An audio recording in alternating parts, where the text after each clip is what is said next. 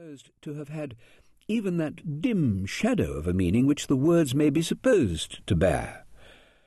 He had, during the last three months, been asking himself the question as to what should be Mary Lawrie's fate in life when her stepmother should have gone, and had never quite solved the question whether he could or would not bring into his own house, almost as a daughter, a young woman who was in no way related to him. He had always begun these exercises of thought by telling himself that the world was a censorious old fool, and that he might do just as he pleased as to making any girl his daughter. But then, before dinner, he had generally come to the conclusion that Mrs. Baggett would not approve. Mrs. Baggett was his housekeeper, and was to him certainly a person of importance. He had not even suggested the idea to Mrs. Baggett, and was sure that Mrs. Baggett would not approve. As to sending Mary Lawrie out into the world as a governess, that plan, he was quite sure, would not answer. Two years ago had died his best beloved friend, Captain Patrick Lawrie. With him we have not anything to do, except to say that of all men he was the most impecunious. Late in life he had married a second wife, a woman who was hard, sharp, and possessed of an annuity. The future condition of his only daughter had been a terrible grief to him, but from Mr. Whittlestaff he had received assurances which had somewhat comforted him. She shan't want. Uh, I, I can't say anything further. Such had been the comfort given by Mr. Whittlestaff. And since his friend's death, Mr. Whittlestaff had been liberal with presents, which Mary had taken, most unwillingly, under her stepmother's guidance. Such had been the state of things when Mr. Whittlestaff received the letter. When he had been walking up and down the long walk for an extra hour, Mr. Whittlestaff expressed aloud the conclusion to which he had come. I don't care one straw for Mrs. Baggett. It should be understood as having been uttered in direct opposition to the first assurance made by him that He'd be whipped if he'd have anything to do with her. In that hour, he had resolved that Mary Lawrie should come to him and be made with all possible honours of ownership, with all its privileges and all its responsibilities, the mistress of his house. And he made up his mind also that such had ever been his determination. He was fifty, and Mary Lawrie was twenty-five. I can do just what I please with her, he said to himself, as though she were my own girl. By this he meant to imply that he would not be expected to fall in love with her, and that it was quite out of the question that she should fall in love with him. Go and tell Mrs. Baggett that I'll be much obliged to her if she'll put on her bonnet and come out to me here. This he said to a gardener's boy, and the order was not at all an unusual one. When he wanted to learn what Mrs. Baggett intended to give him for dinner, he would send for the old housekeeper and take a walk with her for twenty minutes. Habit had made Mrs. Baggett quite accustomed to the proceeding, which upon the whole she enjoyed. She now appeared with a bonnet and a wadded cloak which her master had given her. It's about that letter, sir, said Mrs. Baggett. How do you know? Oh, didn't I see the handwriting?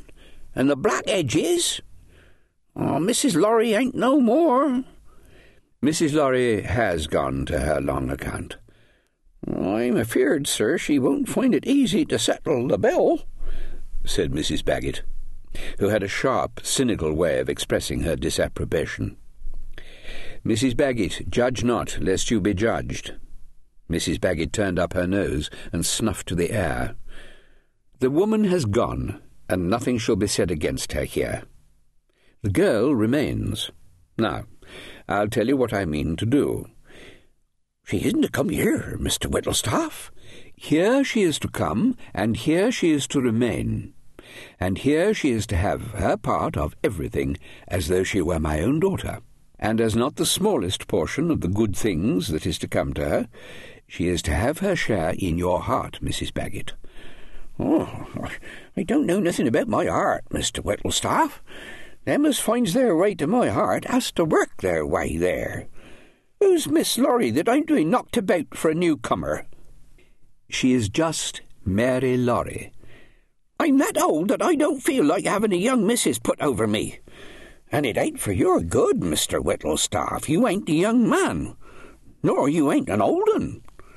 And she ain't no relations to you. That's the worst part of it. As sure as my name is Dorothy Baggett, you'll be falling in love with her. Then Mrs. Baggett, with the sense of the audacity of what she had said, looked him full in the face and violently shook her head. Now go in, he said, and pack my things up for three nights. I'm going to Norwich, and I shan't want any dinner. Tell John I shall want the cart, and he must be ready to go with me to the station at two fifteen. I ought to be ready to cut the tongue out of my head, said Mrs. Baggett as she returned to the house, for I might have known it was the way to make him start at once. Not in three days, but before the end of the week, Mr. Whittlestaff returned home, bringing with him a dark-featured, tall gal, clothed, of course, in deepest mourning from head to foot. To Mrs. Baggett she was an object of intense interest, because, although she had by no means assented to her master's proposal, made on behalf of the young lady, and did tell herself again and again during Mr. Whittlestaff's absence that she was quite sure that Mary Lawrie was a baggage. Yet in her heart she knew it to be impossible that she should go on living in the house without loving one whom her master loved. With regard to most of those concerned in the household, she had her own way. Unless she would favour the groom and the gardener and the boy and the girls who served below her, Mr. Whittlestaff would hardly be contented with those subordinates. He was the easiest master under whom a servant could live, but his favour had to be won through Mrs. Baggett's smiles. During the last two years, however, there had been enough of discussion about Mary Lawrie to convince Mrs. Baggett that, in regard to this interloper, as Mrs. Baggett had once called her, Mr. Whittlestaff intended to have his own way. Such being the case, Mrs. Baggett was most anxious to know whether the young lady was such as she could love. Strangely enough, when the young lady had come, Mrs. Baggett, for twelve months, could not quite make up her mind. The young lady was very different from what she had expected. Of interference in the house there was almost literally none. Mary had evidently heard much of Mrs. Baggett's virtues and infirmities, and seemed to understand that she also had in many things to place herself under Mrs. Baggett's orders. Lord love you, Miss Mary, she was heard to say, as if we did not all understand that you was to be missus of everything at Croker's Hall. Uh, for such was the name of Mr. Whittlestaff's house but those who heard it knew that the words were spoken in supreme good humour, and judged from that that Mrs. Baggett's heart had been won. But Mrs. Baggett still had her fears, and was not yet resolved but that it might be her duty to turn against Mary Lawrie with all the violence in her power. For the first month or two after the young lady's arrival, she had almost made up her mind that Mary Lawrie would never consent to become Mrs. Whittlestaff. An old gentleman will seldom fall in love without some encouragement, or at any rate will not tell his love. Mary Lawrie was as cold to him as though he had been seventy-five instead of fifty, and she was also as dutiful, by which she showed Mrs. Baggett more strongly even than by her coldness that any idea of marriage was on her part out of the question.